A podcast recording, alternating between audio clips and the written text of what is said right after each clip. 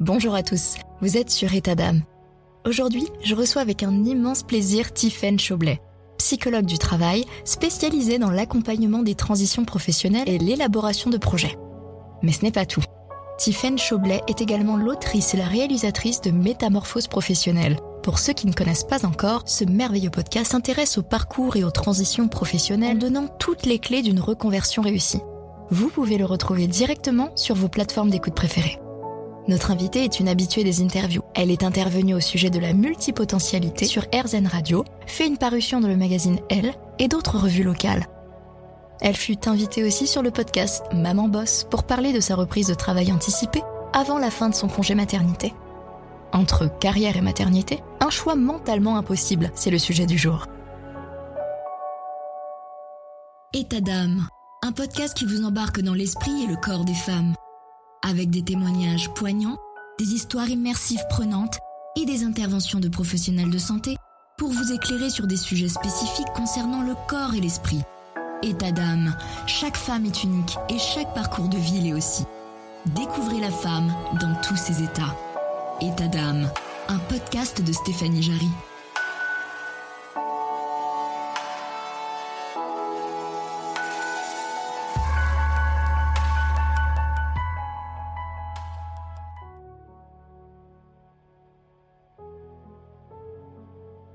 C'est rigolo que tu parles de cette interview euh, sur la multipotentialité. En réalité, ça vient en lien avec l'interview du jour. Cette euh, interview était enregistrée dans un contexte particulier. Il y a eu un premier enregistrement qui a été fait, une première interview par Zen Radio quelques semaines avant mon accouchement.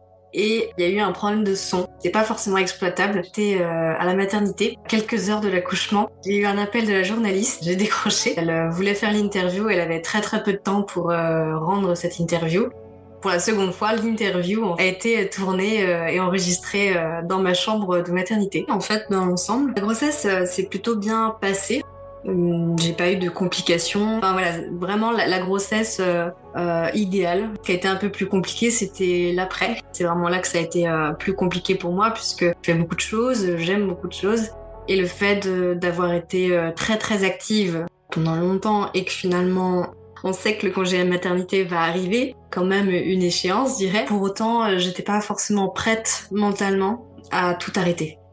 Ce vide, je dirais, euh, ressenti qui a été difficile. C'était euh, vraiment dans la tête. C'est la santé mentale qui, qui en a pris un coup. Au départ, je me suis dit, bon, je prends du temps pour moi, en profiter. J'ai senti quand même serait difficile dès le départ. J'ai été suivie, euh, enfin, j'ai eu quelques consultations auprès d'une psychologue. Elle me disait de profiter euh, de ce moment. Pour moi, je ne savais pas ce que ça voulait dire. Je me suis euh, écoutée, j'ai écouté aussi des podcasts qui m'ont aidé aussi autour de la maternité. C'était de la musique, je lisais beaucoup, j'écrivais.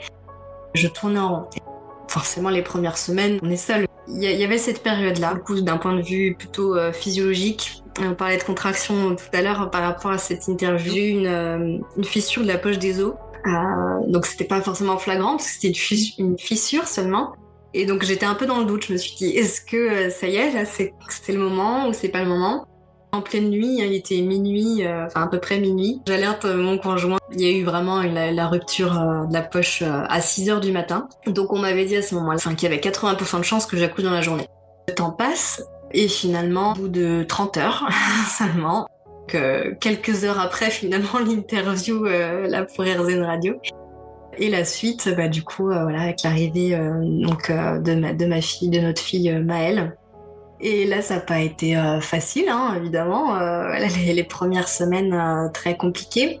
Le soutien de ma famille permettait d'avoir un relais, pouvoir se reposer. Au bout de quelques semaines seulement, je savais que j'allais, je voulais reprendre en tout cas le travail plus rapidement passionnée. Euh, j'ai été photographe pendant 5 ans jusqu'à la naissance de ma fille. J'avais commencé donc cette activité alors que j'étais encore étudiante en psychologie. Et mais par contre, je suis passionnée de photographie depuis l'âge de 10 ans. Sinon, à part ça, j'adore danser, j'adore chanter, créer, accompagner. J'aime également lire, écrire, écouter des podcasts. Enfin, j'aime vraiment euh, plein de choses. Professionnellement, donc je suis aujourd'hui psychologue du travail, donc deux métiers. Donc ça c'est mon titre, mon étiquette mais j'aime me définir comme une accompagnatrice de métamorphose professionnelle. Et plus récemment, j'ai rajouté aussi euh, ces termes qui me parlent bien, planteuse de graines de l'esprit et créatrice de liens, de ponts. Parce que euh, voilà, ce qui me fascine en fait, c'est vraiment l'être humain et sa complexité. les parcours de vie et le lien qu'on peut faire avec les autres et son environnement. Le fait de considérer en fait l'humain au cœur d'un système dont il faut en prendre, faut prendre en compte un certain nombre de paramètres tout en laissant place en fait créativité dont l'humain est capable. Voilà, donc je propose un certain nombre d'accompagnements sur du soutien psychologique, J'accompagne donc les métamorphoses professionnelles, comme je vous disais, les transitions, soit un, changement euh, plus ou moins radical jusqu'au euh, changement euh, juste une évolution en, interne, par exemple, un changement de poste ou un changement juste de structure sans changer d'emploi. J'interviens aussi sur l'analyse de pratiques professionnelles auprès d'équipes et d'organisations pour prendre du recul en fait sur sa pratique et sur certaines situations qui peuvent poser difficulté. Et je fais également du mentorat donc pour des futurs conseillers en évolution professionnelle auprès de demandeurs d'emploi bénéficiaires du RSA et euh, d'étudiants en psychologie. Et j'ai sinon un tout autre travail, tout aussi essentiel, bien qu'il ne soit pas rémunéré, c'est bien celui de parent. Un, rôle qui est assez exigeant et qui nécessite de développer un certain nombre de compétences. L'année 2021, de janvier à décembre, j'avais un CDD d'un an. J'ai appris que j'étais enceinte euh, au mois de mai. J'ai donc j'ai eu un début de grossesse en avril. Euh, et, donc du coup j'ai fini mon congé maternité, enfin j'ai commencé mon congé maternité euh, à la fin de mon contrat quoi. Donc à cheval entre euh, vraiment la fin de mon CDD et et puis le début d'autre chose. donc j'avais aucune visibilité professionnellement. Bon si ce n'est que j'étais quand même à mon compte, c'est en parallèle de mon contrat salarié mais je ne savais pas euh, voilà comment ça allait reprendre cette activité-là. Et donc du coup j'étais déjà dans cette inquiétude, euh, qu'est-ce que je vais faire après quoi. Je veux dire, euh, j'ai aussi cette échéance de mon congé maternité, il se termine fin mars. Pour moi, il était hors de question de poursuivre avec un congé parental. J'ai jamais vraiment décroché du marché du travail dans le sens où je suis toujours restée en veille en fait sur les offres d'emploi. Même à, quelques semaines avant mon congé maternité, j'avais j'avais postulé à des, offres qui normalement voilà nécessitaient quand même une prise de poste assez rapide.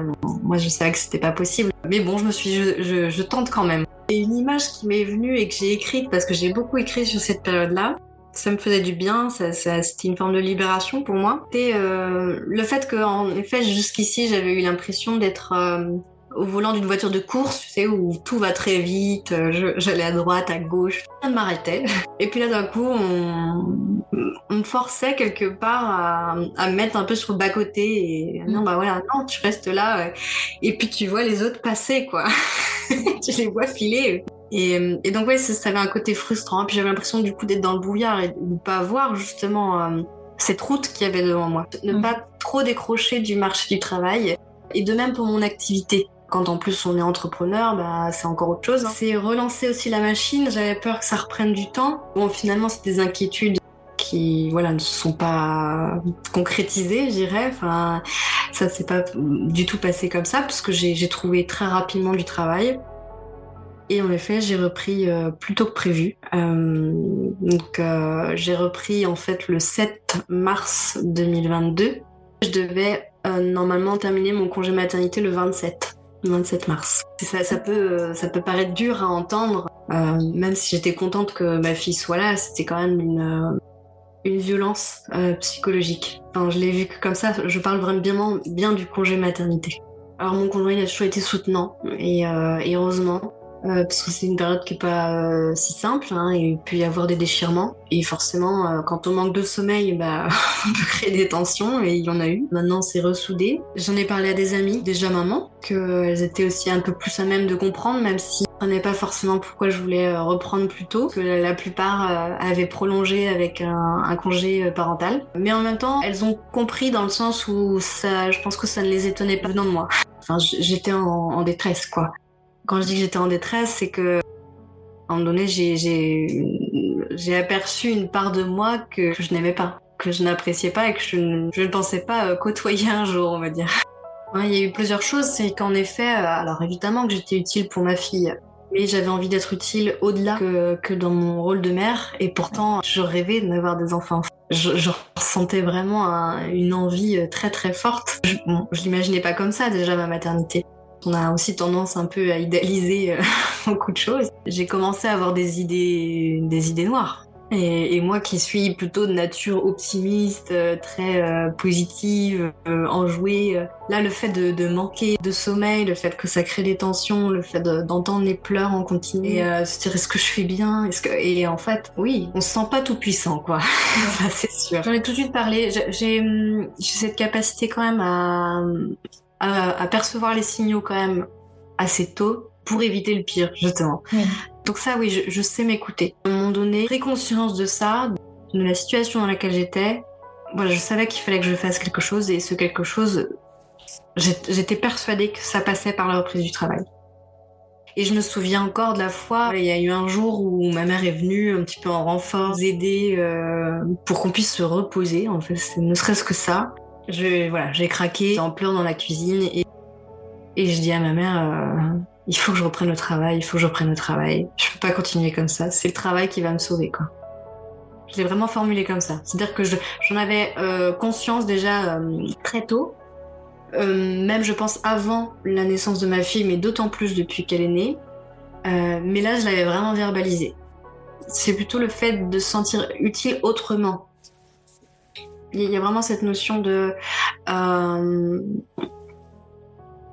on se définit pas hein, pleinement par, euh, par son métier. Euh, et ce serait réducteur de se définir uniquement par son métier. Mais euh, pour moi, ça a vraiment pris énormément de place dans ma vie parce que a un véritable sens. En fait, j'avais besoin, j'avais besoin de ça d'une manière ou d'une autre, et, et, du coup, bah, j'ai trouvé un emploi, oui, assez assez rapidement, et, j'ai bien vu que en fait, euh, les employeurs euh, avec qui j'étais en contact, euh, ça, pas, ça ne posait pas du tout de problème en fait. Hein, cette question du fait que j'étais une jeune maman, j'ai eu cette chance-là parce que j'avais cinq entretiens de prévus, cinq entretiens d'embauche. J'en suis allée qu'à un seul. Il y en a que j'avais annulé d'office parce que, en fait au départ, je m'étais dit peut-être qu'il va falloir que je prenne un CDI euh, et peut-être à temps plein, parce qu'il y a beaucoup de temps plein en fait dans, mon domaine d'activité. J'étais vraiment sur le secteur de l'insertion et de l'évolution professionnelle.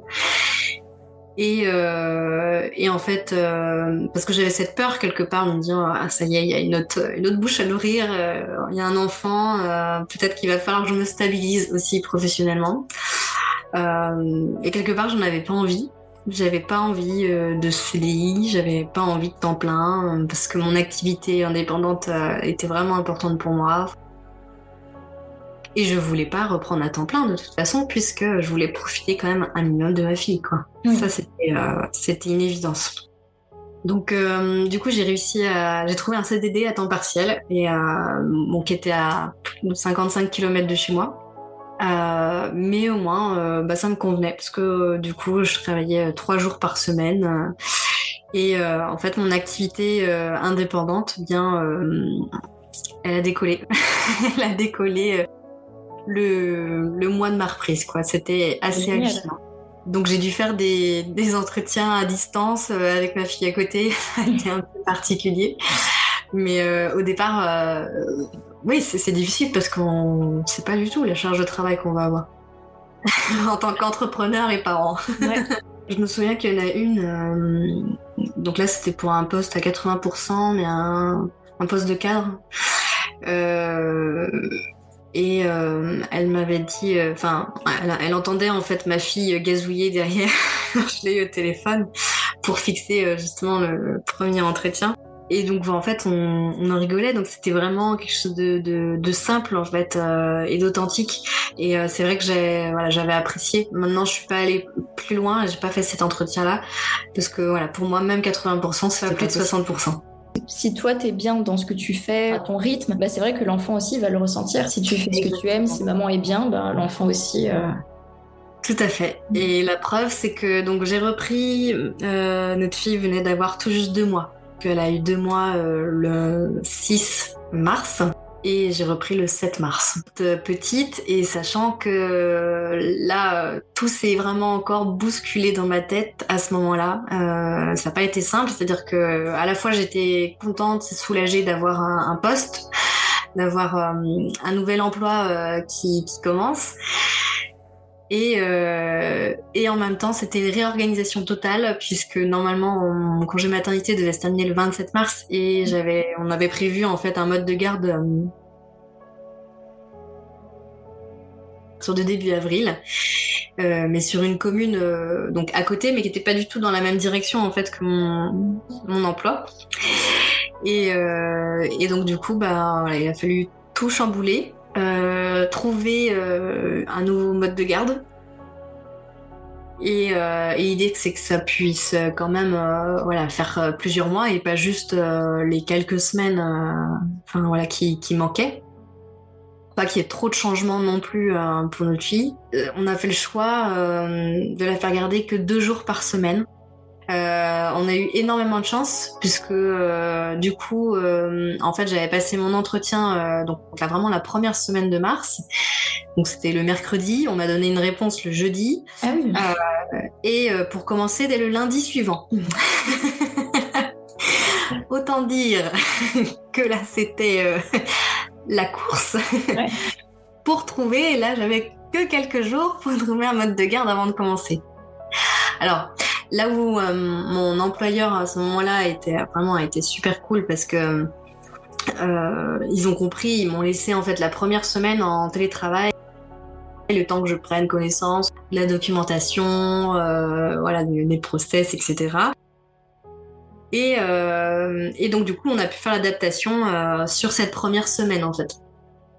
Donc du coup, officiellement, j'ai commencé sur site le 14 mars.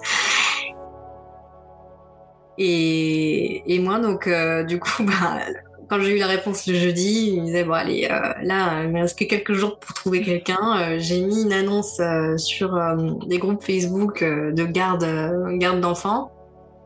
Et là, par chance, on a eu une assistante maternelle. Mais jusqu'au jour où le 14 mars, donc je devais vraiment reprendre sur place. Et là, euh, re-questionnement, grosse remise en question. J'étais en train de changer ma fille sur la table à manger et là, euh, je me dis mais qu'est-ce que je fais quoi? Je suis en train de faire une connerie, c'est pas possible.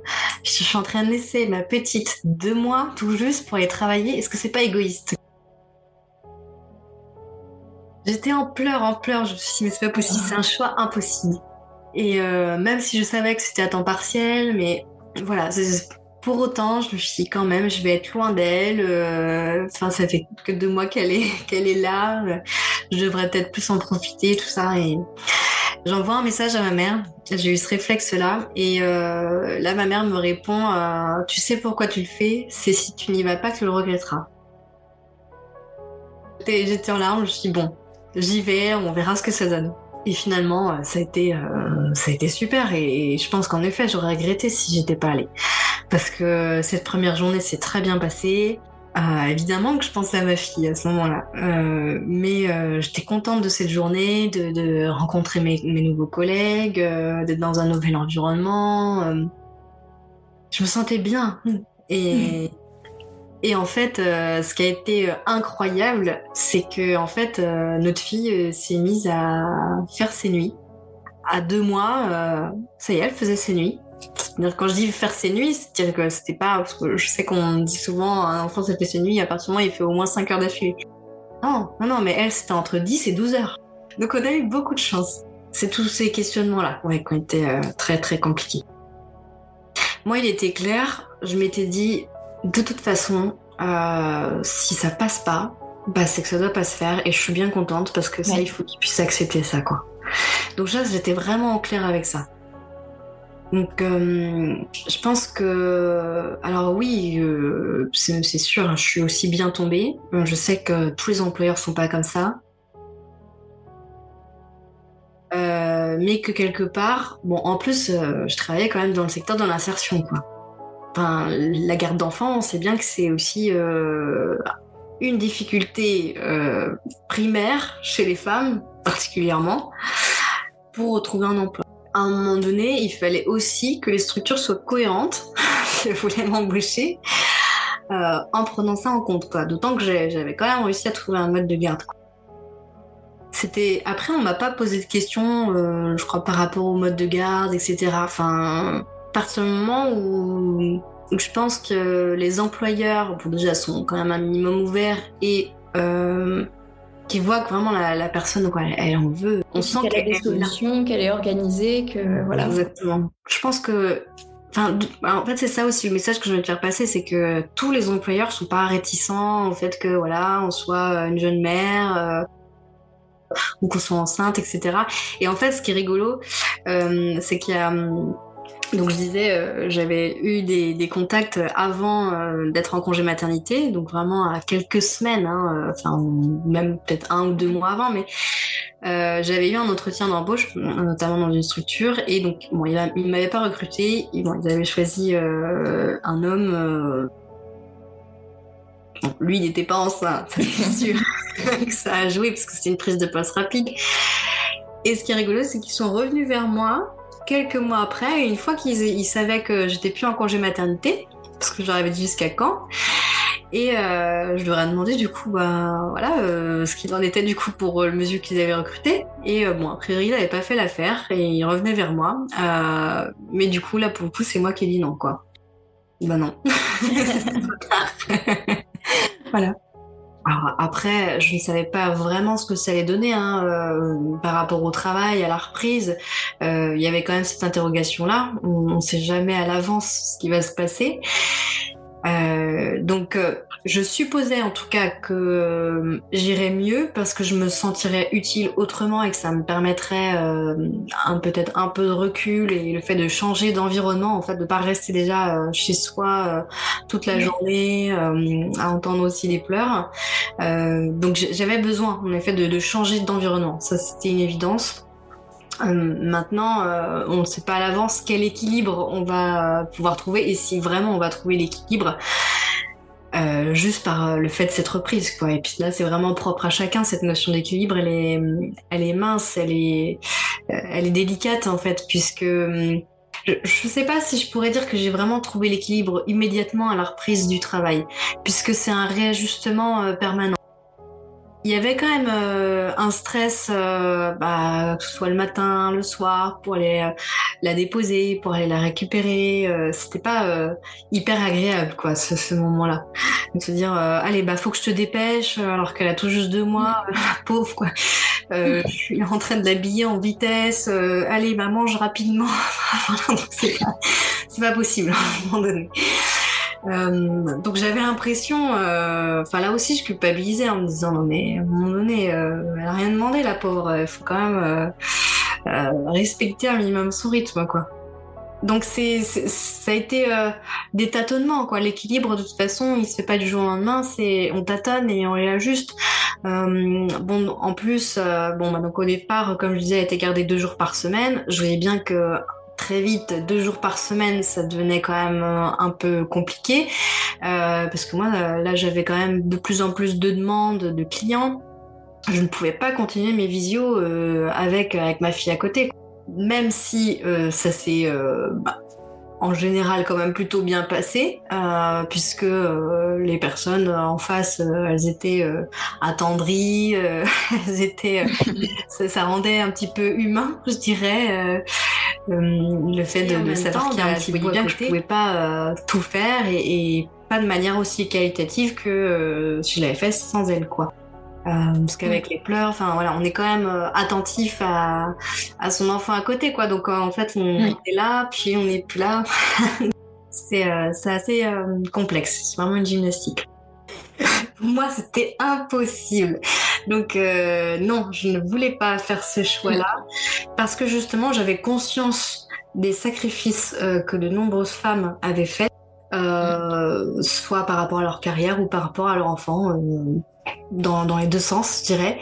Et, et, je ne voulais en aucun cas vivre ça. Ça fait longtemps que j'avais ce désir d'enfant, mais jamais je m'étais posé la question, euh, moi de toute façon, je travaillerai à temps partiel, euh, euh, je ferai ci ou ça. Et j'avais pas... Euh, c'est vraiment... Euh, ouais, je pense que ça, ça s'est conscientisé ça a commencé pendant la grossesse et puis ça s'est confirmé après avec l'arrivée de notre fille. Tu t'es pas senti obligée de, mentir ou de cacher ta grossesse euh? Non. 8 heures de questions, je suis, je suis quelqu'un qui, euh, qui est assez authentique. Voilà, ça passe ou ça casse. c'est ça. Je sais pas mentir en fait. Donc, euh, et puis je me suis dit, si à un moment donné j'ai envie d'être bien avec moi-même, d'être, de me sentir alignée, de toute façon, il faut que je sois transparente, quoi. Euh, je suis allée à un, entretien d'embauche, bon, bah, ils ont bien vu que j'étais enceinte. Euh, je veux dire, euh, on va pas faire croire que j'ai trop mangé, quoi. Mais euh, et puis et puis de même, enfin après, bon bah on entend des gazouillis à côté, etc. Et et je, le disais ouvertement, je disais bah écoutez là aujourd'hui je suis en congé maternité jusqu'à telle date.